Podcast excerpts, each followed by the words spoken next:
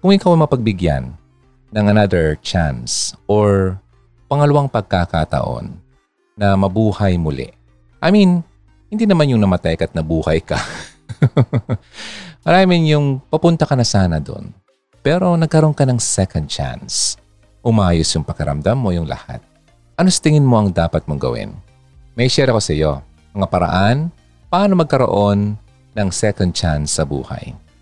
Nitong nakaraan, nabalitaan natin na ang isa sa mga miyembro ng Apo Hiking Society na si Danny Javier ay namatay dahil sa complications sa kanyang mga sakit. Ang Apo Hiking Society o Apolinario Mabini Hiking Society ay binubuo ng tatlong miyembro, sina Danny Javier, Jim Paredes at Boboy Garovillo. Pero alam mo ba, dati silang labing lima. At sila ay nagsimula noong nineteen sixty-nine sa Ateneo de Manila High School. Labing limang miyembro.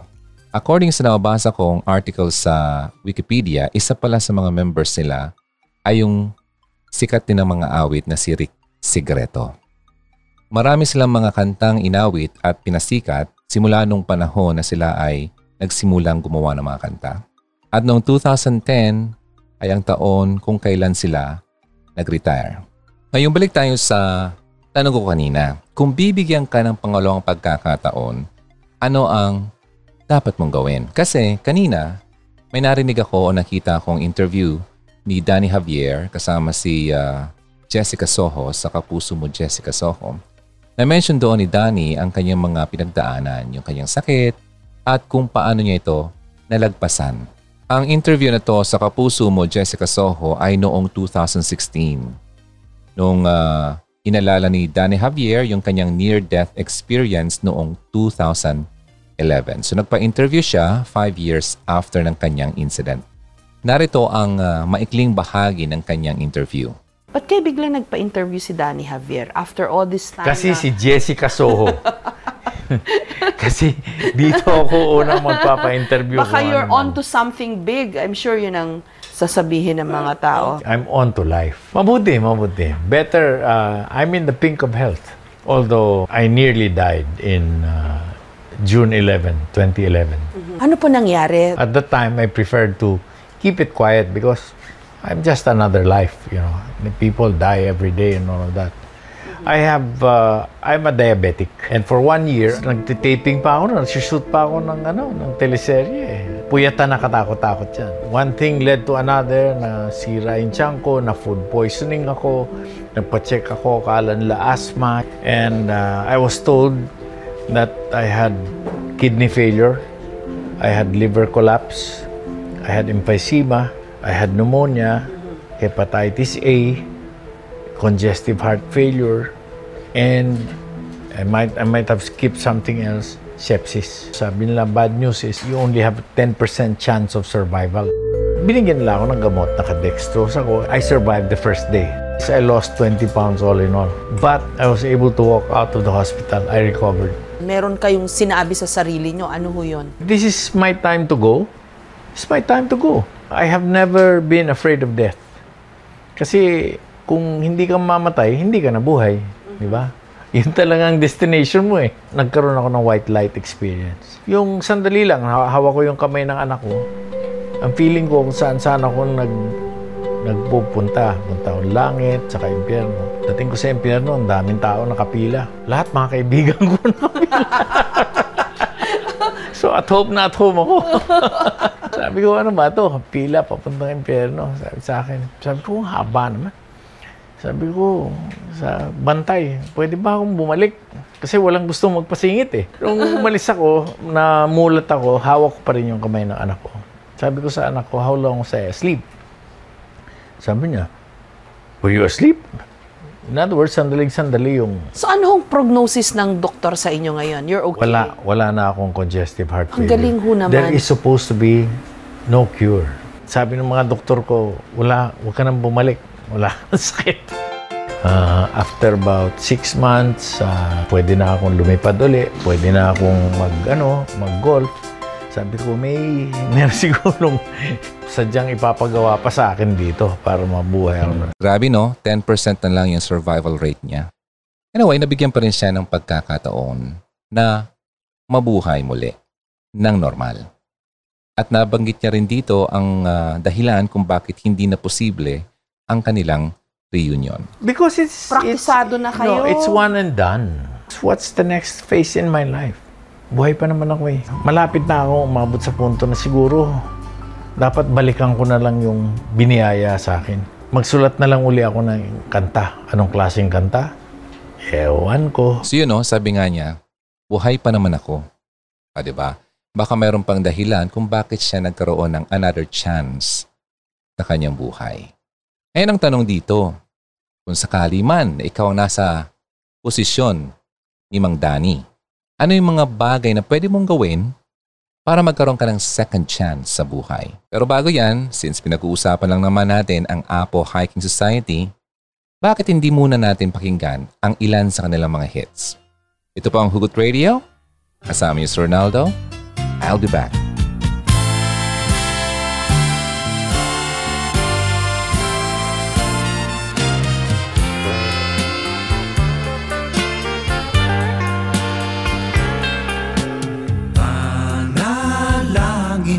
Sa habang buhay, makapiling ka, makasama ka, yan ang panalangin ko, at hindi papayag ang pusong ito, mawala ka sa aking piling, mahal ko iyong binggin. Wala mas mahalaga sa tamis na dulot ng pag-ibig nating dalawa. At sana naman makikinig ka kapag aking sasabihin minamahal kita. Manalangin ko sa habang buhay, makapiling ka, makasama ka, yan ang panalangin ko, at hindi papayag ang pusong ito, mawala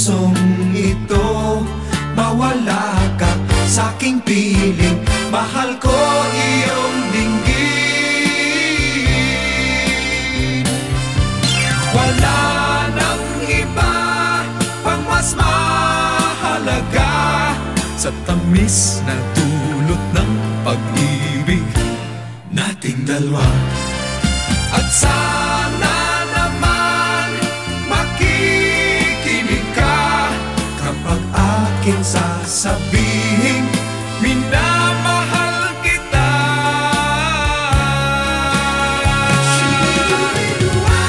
Panalangin ko sa habang buhay, makapiling ka, makasama ka, yan ang panalangin ko, at hindi papayag ang pusong ito, mawala ka sa aking piling, mahal ko iyong binggin. Panalangin ko sa habang buhay, makapiling ka, makasama ka, yan ang panalangin ko, at hindi papayag ang pusong ito, mawala ka sa aking piling, mahal ko iyong binggin. Panalangin ko sa habang buhay. Care one oh four point three The Way F M, Apo Hiking Society, Panalangin. You're listening to Hugot Radio. Ako po si Ronaldo ng Hugot Radio dito sa Care one oh four point three The Way F M. Ang pinag-uusapan natin ay patungkol sa second chance sa buhay natin. Katulad ng nangyari kay Mang Danny Javier ng Apo Hiking Society. Kung ikaw ay nandun sa kanyang kalagayan, meron kang matinding karamdaman, pero nagkaroon ka pa rin ng second chance na magkaroon ng mas maginhawang pakiramdam at kalusugan o kung ano man yan. second chance sa buhay, ano ang pwede mong gawin? Diba? Sabi nga, no one is perfect. Lahat naman tayo nagkakaroon ng pagkakamali, nakakagawa ng pagkakamali. At minsan, pakiramdam natin, ang buhay ay tapos na. Kung nakaramdam ka ng katulad nito, huwag kang mag-alala. Meron ka pa naman second chance sa buhay. Maraming mga bagay na pwede mong magawa para ma-turn ang buhay mo. Turn around, kumbaga, at mag-start ka uli ng panibago. Kukunin natin itong uh, mga tips na to sa minimalism made simple dot com. May mga bagay na pwede mong gawin para ma-turn around ang iyong sitwasyon. Ano bang ibig sabihin ng to have a second chance in life? Ang pagkakaroon ng second chance sa buhay, ibig sabihin, meron kang panibagong oportunidad na pwede mong makuha para makuha mo yung mga goals mo at mga panaginip mo sa buhay. It also means having a second chance to right the wrongs. Yung mga pagkakamali mo ay itama mo na na nagawa mo in the past. It means bibigyan ka ng second chance para mapakita mo sa mundo, sa mga tao, nakakilala mo, kung ano pang pwede mong magawa. Ang second chance ay hindi ibig sabihin ay lahat ay magiging perfect na. Ang ibig sabihin nito, meron ka lang panibagong opportunity na pwede mong itry. Ang mga tao, araw-araw ay gumagawa ng mga bagay na pinagsisisihan din naman nila. Katulad ng pag-cheat sa eskwela, sa exams. Yung iba pumunta ng tindahan, kunyari nag-grocery pero pala ay nags-shoplifting. Ang iba naman ay nagsasabi ng mga masakit na pananalita sa kanilang mga mahal sa buhay. Lahat tayo ay nakakagawa ng pagkakamali. At lahat naman tayo ay deserve naman ng second chance. Ang second chance ay opportunity para maitama ang mga pagkakamaling pinili natin sa nakaraan para mapunta tayo sa better future.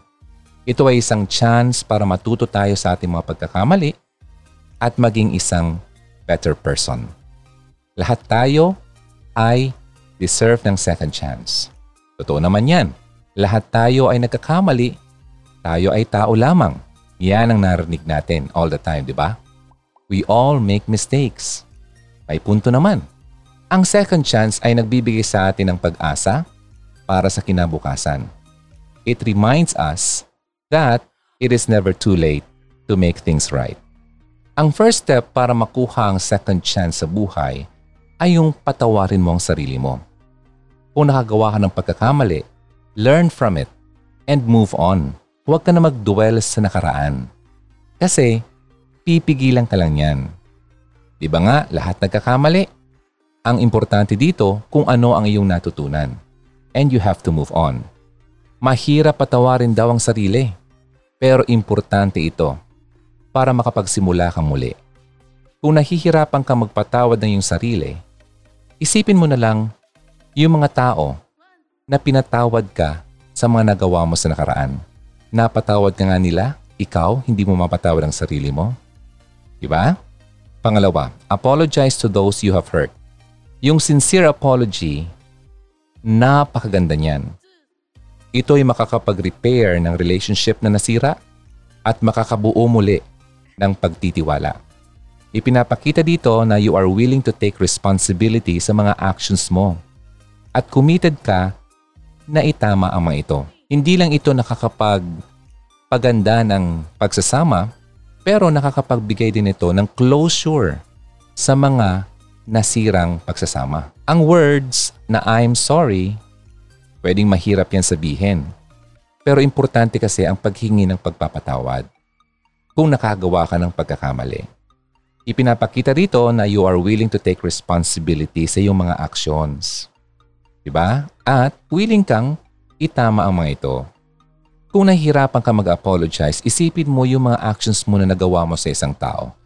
Paano ba siya naapektuhan nito? Iligay mo ang sarili mo sa kanya. Pero isipin mo, hindi guarantee ang apology ng forgiveness ng ibang tao. Kasi yung ibang tao, pwedeng kailangan pa rin ng panahon para i-process kung ano ba talaga nangyari. At para makapag-decide siya kung talagang willing siyang magbigay ng pagpapatawad. Pero ikaw, nauna ka nang humingi ng kapatawaran. At kanina, nauna mo nang pinatawad ang iyong sarili. Diba? Kung hindi ka man nila mapatawad, agad-agad, yung apology mo ay makakatulong na maayos ang relationship at magsimula muli ang healing process. Pangatlo, reach out to others. Isa sa mga best ways para magkaroon ng second chance sa buhay ay i-reach out mo yung ibang tao. Kapag nag-struggle ka, madaling maramdaman natin na tayo ay nag-iisa, di ba? Na walang ibang tao na nakakaintindi sa atin. Kaya lang, may mga tao dito sa mundo na nagki-care sa'yo at gusto kang tulungan. So huwag kang matakot na mag-reach out sa mga taong ito. Sila ay pwedeng maging support mo. Alam mo ba ang paghingi ng tulong sa ibang tao ay nagpapakita ng kalakasan, hindi kahinaan?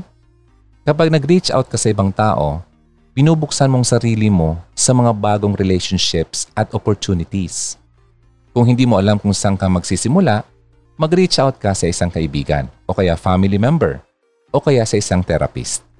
Nako, alam mo, matutuwa silang makinig sa'yo at ibigay ang suporta sa'yo. At ang pang-apat, learn from your mistakes. Katulad ng sinabi ko kanina, ano ba ang nakapagsimula ng iyong kalagayan ngayon? Ano ba ang dapat na nagawa mong iba? Paano mo ma-prevent ang sarili mo na magawa muli ang dati mong ginawang pagkakamali?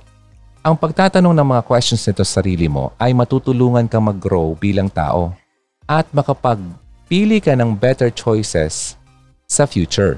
At makapagbibigay ito sa iyo ng better understanding sa situation mo ngayon at kung saan ito patutungo. At number five, make a plan. Kung gusto mo magkaroon ng positive changes sa buhay mo, kailangan mong simulan ng iyong plano. Sabi nga, if you fail to plan, you're planning to fail. Ano ba yung mga goals mo? Ano ba yung mga steps na kailangan mong gawin para ma-achieve mo ito?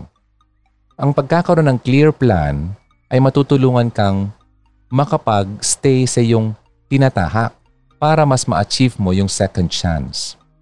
Ang paggawa ng plano ay mahirap, pero hindi naman dapat. Kailangan mo lang magsimula na mag-set ng maliliit at yung pwede mong ma-achieve ng mga goals. So, small steps lang para ma-achieve mo yung goals mo. Sabi nga, take things one step at a time. At mabibigla ka na lang, naku, ayan na pala. Papunta ka na sa iyong full potential. So hugs, kalahati pa lang yan ang mga paraan na pwede mong gawin para magkaroon ka ng second chance sa buhay. Let's take a little break and I'll be back for more. Ito po ang Hugot Radio sa mga latecomers. Thank you for joining. Ako po si Ronaldo. Hugot Radio, ang topic natin ay patungkol sa second chance.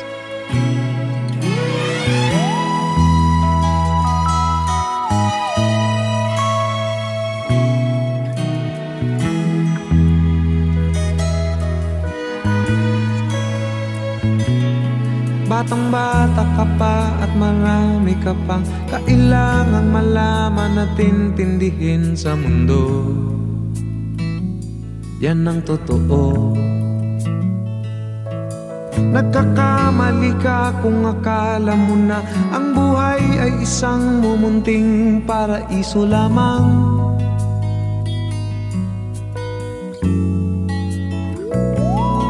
Batang-bata ka lang at akala mo na na alam mo na ang lahat na kailangan mong malaman. Buhay ay di ganyan. Tanggapin mo na lang ang katotohanan na ikaw ay isang musmus lang na wala pang alam. Makinig ka na lang. Makinig ka na lang.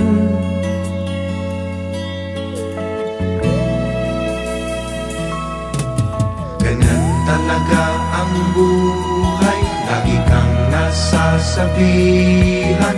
Pagkat ikaw ay bata at wala pang nalalaman, makinig ka sa aking payo. Pagkat musmus ka lamang at malaman ng maaga ang wasto sa kamalian.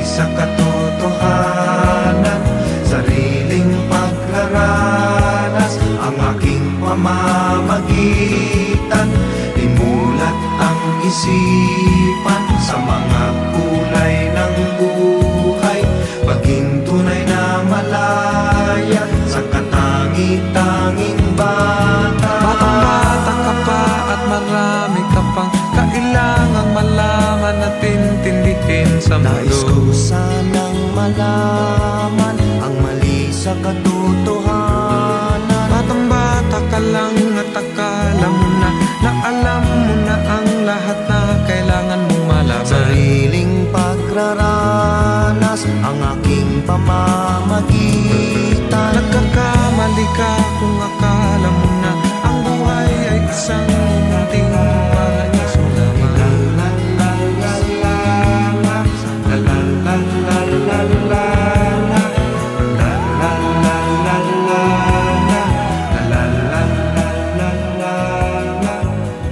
Care one oh four point three The Way F M, Apo Hiking Society with a song called Batang Bata Ka Pa.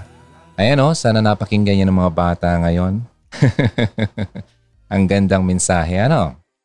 Okay, anyway, sa mga kaka-tune in pa lang, ang pinag-uusapan natin ay patungkol sa second chance. Nagkataon lang na ang uh, pinagkunan natin ng inspirasyon ng ating uh, topic ngayon ay sa nangyari kay Mang Danny Javier ng Apo Hiking Society. Sa mga hindi nakakaalam, siya po ay binawian na ng buhay noong nakaraang linggo. Siya po ay seventy-five years old.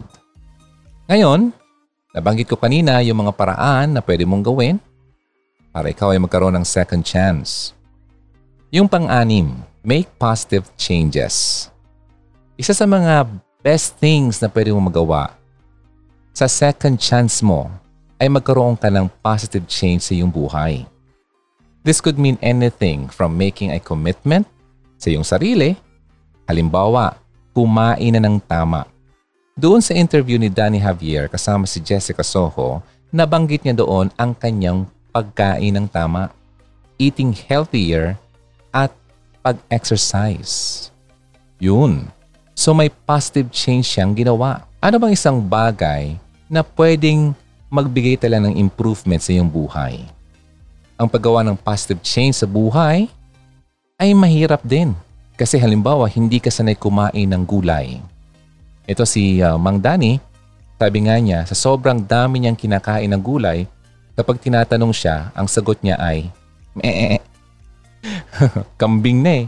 So, kailangan mo talaga maghanap ng paraan para magkaroon ka ng positive change sa iyong buhay kahit mahirap ito. Kasi importante ito sa iyong pagbabago. Isipin mo, remind yourself na you're doing it for yourself, hindi para sa ibang tao. Kapag nagkakaroon ka ng positive change sa iyong buhay, you are in control sa mga choices na pwede ka mag-benefit in the long run. Number seven, be patient. Maging pasensyoso. Okay, sabi nga, Rome wasn't built in a day. Hindi yun basta ginawa ngayon, buo na. Ang positive change sa buhay, it takes time. It takes time na makita ang resulta. So, kailangan mo talaga maging pasensyoso. Remember, nasa journey ka. Okay? Mayroong mga ups and downs along the way. Maging focus ka lang sa goals mo at huwag kang mag-give up. Eventually, makakapunta ka rin doon. Walang magic formula dito. Kaya hindi ka dapat ma-discourage sa mga bagay-bagay na hindi nangyayari overnight. So just keep moving at magtiwala sa mga resultang makukuha mo na darating din naman yan in time. Number eight, i-discover mo ang iyong true purpose. Mamaya pag-uusapan natin to ng kaunti. Maganda kasi to eh. Pero for now, alam mo kasi yung second chance ay isang perfect opportunity para ma-discover mo ang iyong true purpose sa buhay.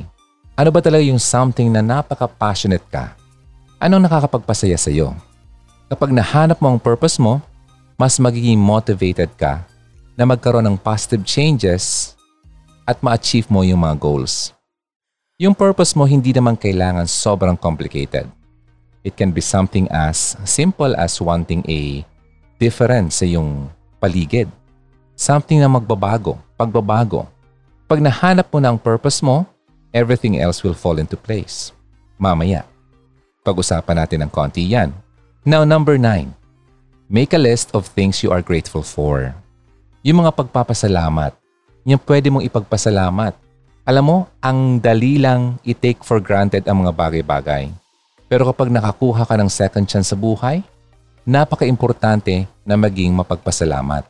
Maging thankful sa mga bagay na maganda na nangyari sa buhay mo. Huwag ka na mag-dwell sa mga bagay na masasama at malungkot. Yung positive attitude mo will help you make the most of your second chance.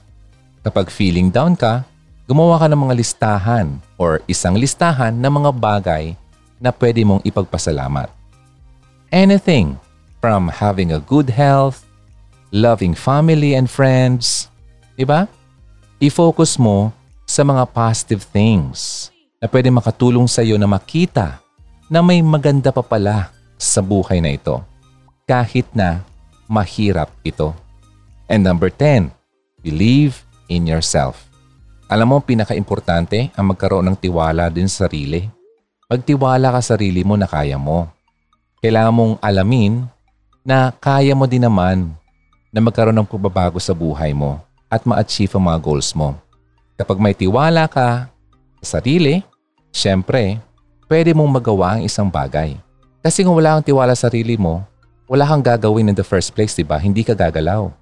Isipin mo, hindi ka nag-iisa. May mga tao na nag-care sa'yo at may mga taong gustong mag-cheer na makita ka na ikaw ay maging successful. Ang pagkaroon ng second chance sa buhay, mahirap, pero worth it ito. Kapag na-achieve mo yung opportunity na magkaroon ng positive changes, ma-amaze ka na lang na kung ano pala ang magagawa mo pa. Isipin mo lagi na dapat lagi kang nakafocus, maging pasensyoso, maging positibo, at magtiwala. Magtiwala sa sarili at syempre, huwag kakalimutan ang pagtitiwala sa Panginoon. Bakit? Second chance eh. Di ba nga, He is the God of second chances? Tanggaling yung buhay natin. Bakit tayo nagkaroon ulit niyan? Bakit tayo nagkaroon ng second chance? Pwede naman nawala na lang yan agad. Sabi nga ni Mang Danny Javier, baka mayroon pang gustong ipagawa sa kanya. Kaya siya nagkaroon ulit ng ganoong pagkakataon. Nakasimangot ka na lang palagi, parang ikaw lang ang nagmamay-ari ng lahat ng sama ng loob.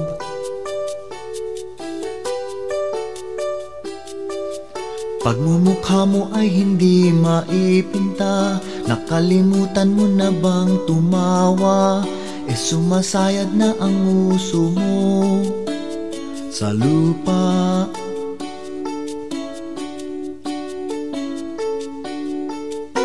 Kahit sino pa man ang may kagagawan ng iyong pagkabigo, ay isipin na lang na ang buhay kung minsan ay nagbibiro. Nandito kami ang barkada mong tunay aawit sa'yo. Sa lungkot at ligaya, hirap at ginhawa kami kasama mo. O, ikaw naman. Kung sa pag-ibig may pinag-awayan, kung sa lapi ay wag ng pag-usapan, tayo'y di nagbibilangan. Kung ang problema mo'y nagkatambakan, ang mga utang di na mabayaran, lahat ng bagay ay nadadaan sa usapan. Kahit sino pa man ang may kagagawan ng iyong pagkabigo, ay isipin na lang na ang buhay kung minsan ay nagbibiro. Nandito kami ang barkada mong tunay aawit sa'yo. Sa lungkot at ligaya, hirap at ginhawa kami kasama mo.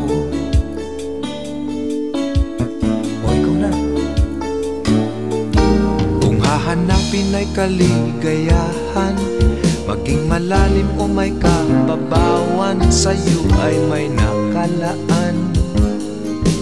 Kami asahan at huwag kalimutan, maging ito ay madalas o minsan, pagkat iba na nga ang may pinasamahan. Kahit sino pa man ang may kagagawan ng iyong pagkabigo, ay isipin na lang na ang buhay kung minsan ay nagbibiro. Nandito kami ang barkada mong tunay, aawit sa'yo. Sa lungkot at ligaya, hirap at ginhawa, kami kasama mo, kasama mo, kasama mo, kasama mo. Care one oh four point three The Way F M. Kasama mo ang Hugot Radio. Ako po si Ronaldo. Ang pinag-uusapan natin ay patungkol sa second chance. Chance sa buhay. Ayan, napag-uusapan natin yan kasi nabanggit nga ni uh, Mang Danny Javier na nagkaroon siya ng second chance sa buhay. At malamang baka may purpose pa siyang gagawin. Kaya ito nangyari. Pag-usapan kaya natin, saglit. Ano ba talaga ang purpose ng tao? Kung bakit tayo narito? Pero bago yan, may isang interesting na bagong kanta si uh, Danny Javier bago siya nawala ng buhay. Na-record niya to, hindi naman professionally recorded, pero kunan natin ng konting mensahe ang kanyang uh, kanta. Uh, titignan natin kung ano ba ang pwede nating makuha rito. Narito yung clip ng kanyang bagong composition. Bakuhan ako ng album, kaya lang naglalaro pa rin ako ng golf. Pero kailangan ko ng kantahin kahit na wala pang tugtog. Lahat tayo'y mamamatay. Gusto mo bang makisabay? Saan mo nais humimlay? Pag nawalan ka ng malay, ako na ang mauuna. Pangakong susunod ka. Malungkot ang nag-iisa. Gusto ko ay kaakap ka. O sige, mauna ka na, at sasama naman sila. Mas masaya kung kasama, bit, bit, bit, bit mong barkada. O yan, i-share nyo na yan. Ngayon nyo lang naririnig. Ilalabas ko na yung kantang yan. Siguro within the week or two weeks. Yan ang aking Christmas song sa lahat. Okay? Lahat tayo'y mamamatay. Well, dun, nat- natatawa ako na, na kasi totoo eh. Lahat naman tayo mamamatay. Ang tanong, gusto mo bang sumabay? Okay, ang tanong dyan talaga ay, ikaw ba ay nakahanda na mamatay? Ayun, at alam mo ba ang iyong pupuntahan? Ngayon, pag-usapan muna natin yung purpose, di ba? Kung bakit ka binigyan ng second chance. Ano ba yung purpose na pwedeng meron ka? Ha? Kung bakit nagkaroon ka ng second chance? Well, pag-usapan muna natin, ano ba yung purpose ng tao? According sa Bible, ito ha, biblical tayo. Kasi ito yung basihan ng katotohanan. Ay, nag-alisa na sila. Nag-alisa no, tune out. Makinig ka, okay? Sige na. O, paminsan-minsan lang naman to. Alam mo, according sa Bible, napakaklarado na ginawa tayo ng Panginoon and He created tayo for His glory. Therefore, yung ultimate purpose talaga ng tao, according sa Bible, ay it's simply to glorify God. Mahirap itong tanong na to. Glorify God? Ano bang dapat gawin? Alam mo yung sa Psalm one hundred verses two to three, sabi doon, we were told to worship God with gladness, okay? And know that the Lord is God. Siya yung God, the, capital G, di ba? Siya ang gumawa sa atin. Tayo ay yung kanyang creation. Ang part ng pag-glorify kay God ay yung i-acknowledge natin kung sino ba talaga siya sa buhay natin. Okay? Siya ang ating creator or starters, okay? Tayo ang creation. May creator ang isang creation. Diba nga? Ang isang painter. Ang creation niya ay ang kanyang paintings. Wala namang painting na walang gumawa ng painter. Pa? Ayun. Mayroon akong pinsang buo na magaling magpinta. Kapangalan ko pa. Kung gusto nyo at naghahanap kayo ng painter, contact nyo ako. I-refer ko kayo. Okay? Wala naman niyang additional amount. At maganda naman talagang gawa niya. Pumipinta siya ng mga uh, dingding ng bahay, pala palasyo. Hindi yung pinta lang ha, talagang painting. may makikita kang magandang creation. Parang tayo, creation ni God, napakaganda natin. Okay, now, since we are created, we are here to praise and worship the Creator. It's something like parang pagpapasalamat na rin. Na-fulfill natin ang ating purpose of glorifying God by living our lives in relationship and faithful service to Him. Ano bang dapat gawin natin? Since tayo ay created in His image, ang purpose natin cannot be fulfilled apart from Him. Hindi natin ito magagawa if we are apart from Him. Alam mo si King Solomon, he tried living for his own pleasure. Pero at the end of his life, ang conclusion niya, ang only worthwhile na buhay daw is the one of honor and obedience to God. Yan daw ang worthwhile. The end of the matter, all has been heard. Fear God and keep His commandments, for this is the whole duty of man. For God will bring every deed into judgment with every secret thing, whether good or evil. Ecclesiastes twelve verses thirteen to fourteen. Sa fallen state natin bilang tao, makasalanan tayo eh. Yung pagkakasala natin ay ang nakapag-separate sa atin from God, yung Creator natin. Kaya it makes it very impossible na i-glorify natin siya on our own. Hindi natin kayang i-glorify at magawa ang ating purpose kung malayo tayo sa Kanya. But since merong separation na nangyari because of our sinful nature, it is impossible for us to glorify Him on our own. Pero ito na yung maganda. Through Jesus Christ's sacrifice, yung relationship natin with God ay na-reconciled. Yung kasalanan natin ay napatawad and no longer creates yung barrier natin between God at sa atin. Nawala na yung barrier, nawala na yung harang. The more na makilala natin ang ating Creator, the more na we love Him. At the more na ginagawa natin dito, the more we understand kung sino ba talaga tayo at kung ano ba talagang purpose natin. We were created to bring Him glory. Alam mo kasi si God, may unique plans yan and purposes sa bawat isa sa atin. At kung ano man yung mga planong yun, we can know it will ultimately result in His glory. If we acknowledge Him, at isa pa nga na dapat natin gawin, kung ano man daw ang ating ginagawa, whatever we do, whether you eat or drink, whatever you do, do all for the glory of God. Kaya, halimbawa, gumagawa ka ng ano, isang bagay. Nagtuturo ka, nagtatrabaho ka, nag-aalaga ka ng bata, nagluluto ka, ano man, whatever you do, gumagawa ka ng kanta. Malapit na ako umabot sa punto na siguro dapat balikan ko na lang yung biniyaya sa akin. Magsulat na lang uli ako ng kanta. Diba? Do it for the glory of God. Mag-glorify ba si Lord sa ginagawa natin? Yun ang dapat nating tanungin. So how can I glorify God in everything I do?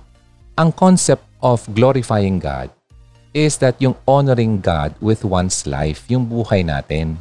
Yung sa First Corinthians ten thirty-one, it teaches us, tayo mga believers, ha, to those who believe, to honor the Lord in all they do. Na-mention ko yan kanina, whatever you do, whether you eat or drink. Do it for the glory of God. Yung context na to kasi ay uh, includes yung discussion sa freedom ng believers. Lahat naman tayo may karapatan to do anything, tama nga? But, eto yun ah, not everything is beneficial. Hindi lahat makakabuti sa atin. Halimbawa, ang sarap ng pagkain, bawal na nga sa'yo. Kinakain mo pa. Or, hindi naman sa'yo bawal, sige, kain pa. Pero, hindi naman ito magiging beneficial sa iyo. Kasi in the long run, magkakaroon niya ng bad effects sa katawan mo. You can do anything like eating whatever you want, but it is not beneficial. Alam mo, ang pag-glorify kay God requires full commitment sa Kanya. Diba? Balikan natin, whatever you do, work heartily as for the Lord and not for men. Halimbawa, pagod na pagod ka na sa trabaho mo. nabubwisit ka na sa mga katrabaho mo, sa boss mong napakasungit. Diba? Pero, you can still glorify God. Isipin mo, you're working for the Lord and not for men. Hindi doon sa boss mong ang sungit-sungit. Diba? Yan ang konteksto dito. Working for human masters. Isipin mo pa rin, you are working for the Lord. To honor or glorify God in everything includes having a strong work ethic. Yun yun. Yung work ethic natin.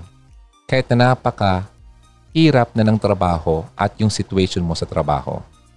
Another way to glorify God in everything means we honor Him sa ating mga isip at gawa. Yung mga isip natin are to be set on the things of God. Meaning, hindi tayo nag-iisip ng mga masasama. At dapat nakatutok lang tayo sa Kaniyang salita. Kapag nakafocus tayo sa Kaniyang salita, alam natin kung ano yung tama at ito'y susundin natin sa lahat ng mga bagay na gagawin pa natin. Diba nga si Jesus, lahat ng ginawa niya dito ay to glorify His Father in heaven. Lahat na ginawa niya. Another way to glorify or to bring glory to God in everything we do ay yung pagkakaroon ng proper treatment sa ating katawan. Ah, oh, di ba? Bawal na, kinakain pa. Pinagbawalan ng gawin ito, ginagawa pa. Oh, di ba? At yung iba pang mga tawag ng laman na alam naman natin na mali ay ginagawa pa rin natin. Sabi nga sa First Corinthians six nineteen to twenty, do you not know that your bodies are temples of the Holy Spirit, who is in you, whom you have received from God? You are not your own. You were bought at a price. Therefore, we have to honor God with our bodies. Alam mo, to glorify God in everything, we must exercise faith. Kasi without faith, it is impossible to please Him. Wala nga tayong pananampalataya, so how can we please Him? Another way to glorify Him is to love without hypocrisy. Love must be genuine. Let love be genuine. And one way to glorify Him is to deny ourselves. Kasi sabi nga, if anyone would come after me, let him deny himself and take up his cross daily and follow me. So, deny yourself. And be filled with the Holy Spirit. How can we be filled by the Spirit? One way is to not get drunk. Huwag na tayo dyan. Kung papasukan lang naman natin ng spirito ang ating katawan, hindi na yung spirito ng bote. Okay? Kasi may spirit naman pala yun ang tawag nila. And we offer ourselves as living sacrifices to God. We must be acceptable to God by doing what is right, di ba? Sa lahat ng area ng ating buhay, napaka-importante na i-evaluate natin ang ating buhay at pamumuhay. Paano natin ipinamumuhay ang ating buhay na ibinigay? To its fullest for the glory and honor of God. We should strive for every thought and deed to bring joy to our Father in heaven. Striving, we must try. Diba? Mahirap, pero we must do it. Kasi hindi natin alam kung hanggang kailan tayo mabubuhay. Hindi ko alam kung bakit ka ganyan. Mahirap kausapin at di pa namamansin. Di mo ba alam ako'y nasasaktan? Ngunit di pa linaw basta malaman mo na mahal kita, mahal kita. Di ka man lang sana, ako'y nasa langit na. Mahal kita, mahal kita, hindi ko bola. Sumagot ka naman, wag lang ewan.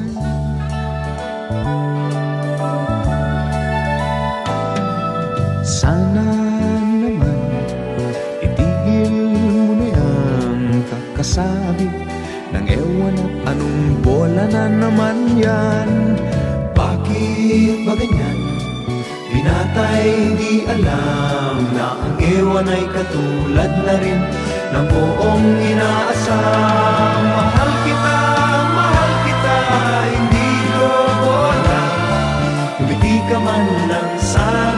ako'y nasa langit na. Mahal kita, mahal kita, hindi ko wala.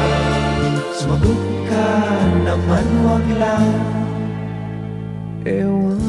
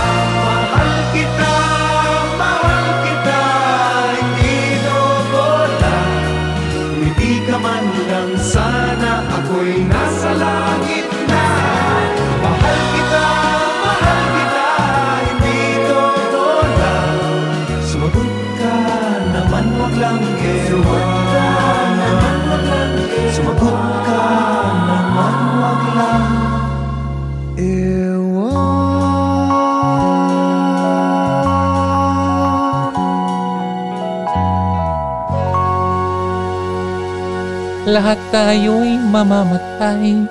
Gusto mo bang sumabay? Walang gustong sumabay. Okay? Lahat tayo'y mamamatay. Ikaw ba'y makakasabay? Siguro ang mas maganda, lahat tayo'y mamamatay. Handa ka na bang mamatay? Handa na ba? Ibig sabihin, kahit ngayon pa mawala na tayo ng buhay, alam natin ang ating patutunguhan ay maganda. Kasi totoo po yan na may talagang dapat tayong pupuntahan sa mga naniniwala at sa mga hindi nagtitiwala. Life after death. Totoo kasi na mayroong life after death at hindi naman yan gawa-gawa lang. The dust returns to the ground it came from, and the spirit returns to God who gave it. At yung mga katulad natin na humingi ng tawad sa ating mga pagkakamali at napatawad, God gives eternal life. Di ba ang ganda? And it is free. Lahat ng tao, bawat isa sa atin, ay mayroong choice sa buhay, di ba? Whether we follow or not. Yung choice na yon, it will determine yung ating eternal destination. Kasi ang tao ay appointed to die once. Sabi nga sa Hebrews nine twenty-seven, and just as it is appointed for man to die once. And after that comes judgment. So, wala nang in-betweens. Meaning, once I die, judgment na. Meron na tayong pupuntahan. Pero ang kagandahan dito, alam mo ba? Lahat ng tao ay mamamatay. Totoo yan. Everyone will experience life after death in some manner. Pero tayo mga believers, ikaw na naniwala sa Savior na pinadala. Life after death is eternal in heaven with God. Sa mga unbelievers, sadly, life after death is eternity in what? In the lake of fire. Init, grabe, iniinitan nga ako dito. Doon pa kaya? Isa lang ang way natin. There's only one way. Through faith in Jesus Christ, ang free gift of eternal life ay available naman to all.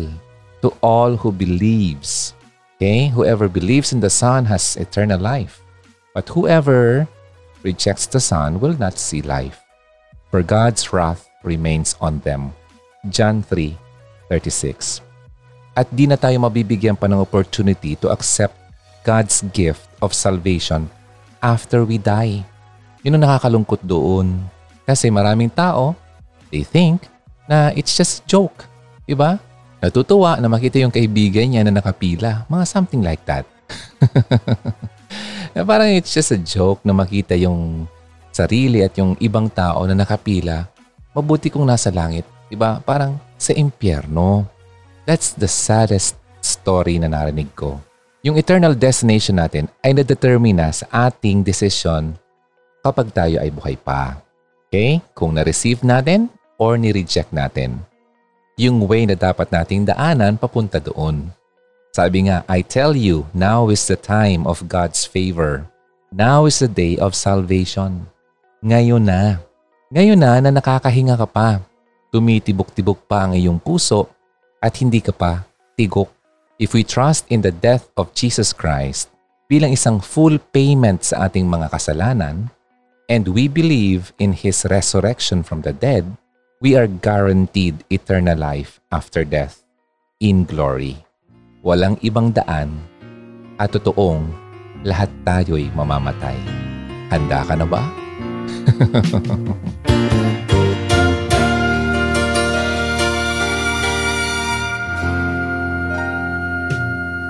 There I was, an empty piece of a shell, just minding my own world without even knowing what love and life were all about. Then you came, you brought me out of the shell, you gave the world to me, and before I knew, there I was, so in love with you.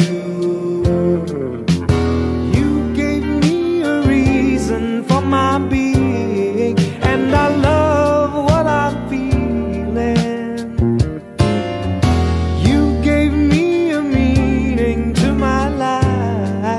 I've gone beyond existing, and it all began when I met you. I love the touch of your hair, and when I look in your eyes, I just know, I know I'm on to something good, and I'm sure my love for you will endure. Your love will light up my world and take all my cares away where they can't bother me. You gave me a reason for my being, and I love what I'm feeling. You gave me a meaning to my life. Yes, I've gone beyond existing, and it all began when I met you. You taught me how to love, you showed me a tomorrow, and today my love is different from the yesterday I knew.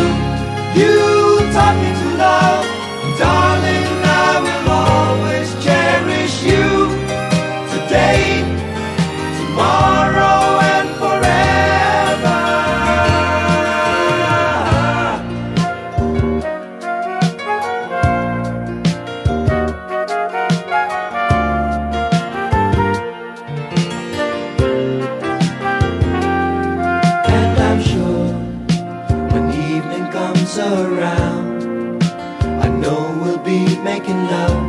Never before, my love, who could ask for more?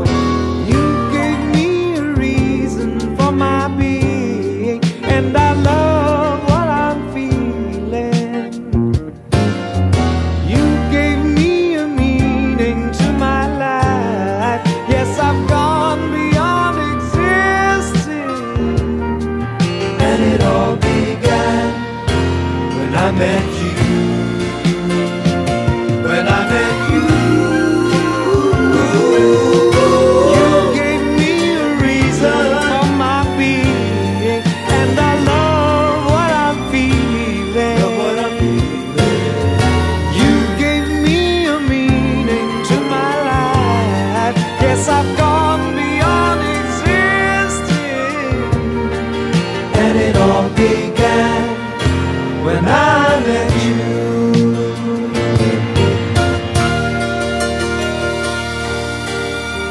Maraming salamat for joining us here, Hogs, dito sa Hugot Radio. Ako po si Ronaldo. Pinag-usapan natin ang second chance sa buhay. Ikaw ba'y nasa second chance na? O gusto mo pang hintayin ang second chance? Sana dumating ano? So, since hindi natin alam kung mayroong darating na second chance, ito na mismo ang pagkakataon para baguhin na natin ang mga dapat baguhin sa ating pamumuhay. Maraming salamat, Hugs. I'll see you again next time. Dito lang sa Hugot Radio. Always believe in love and keep the flame burning. Bye for now. God bless you. Halina't makihugot na. Kontakin kami sa zero nine four six, seven six three, nine eight five eight zero nine two nine, three five nine, four two nine eight, zero nine one five, nine three one, seven one eight four. Kung nais mong magkapag-ugnayan kay D J Ron, maaari mo siyang bisitahin sa kanyang YouTube channel sa Hugot Radio.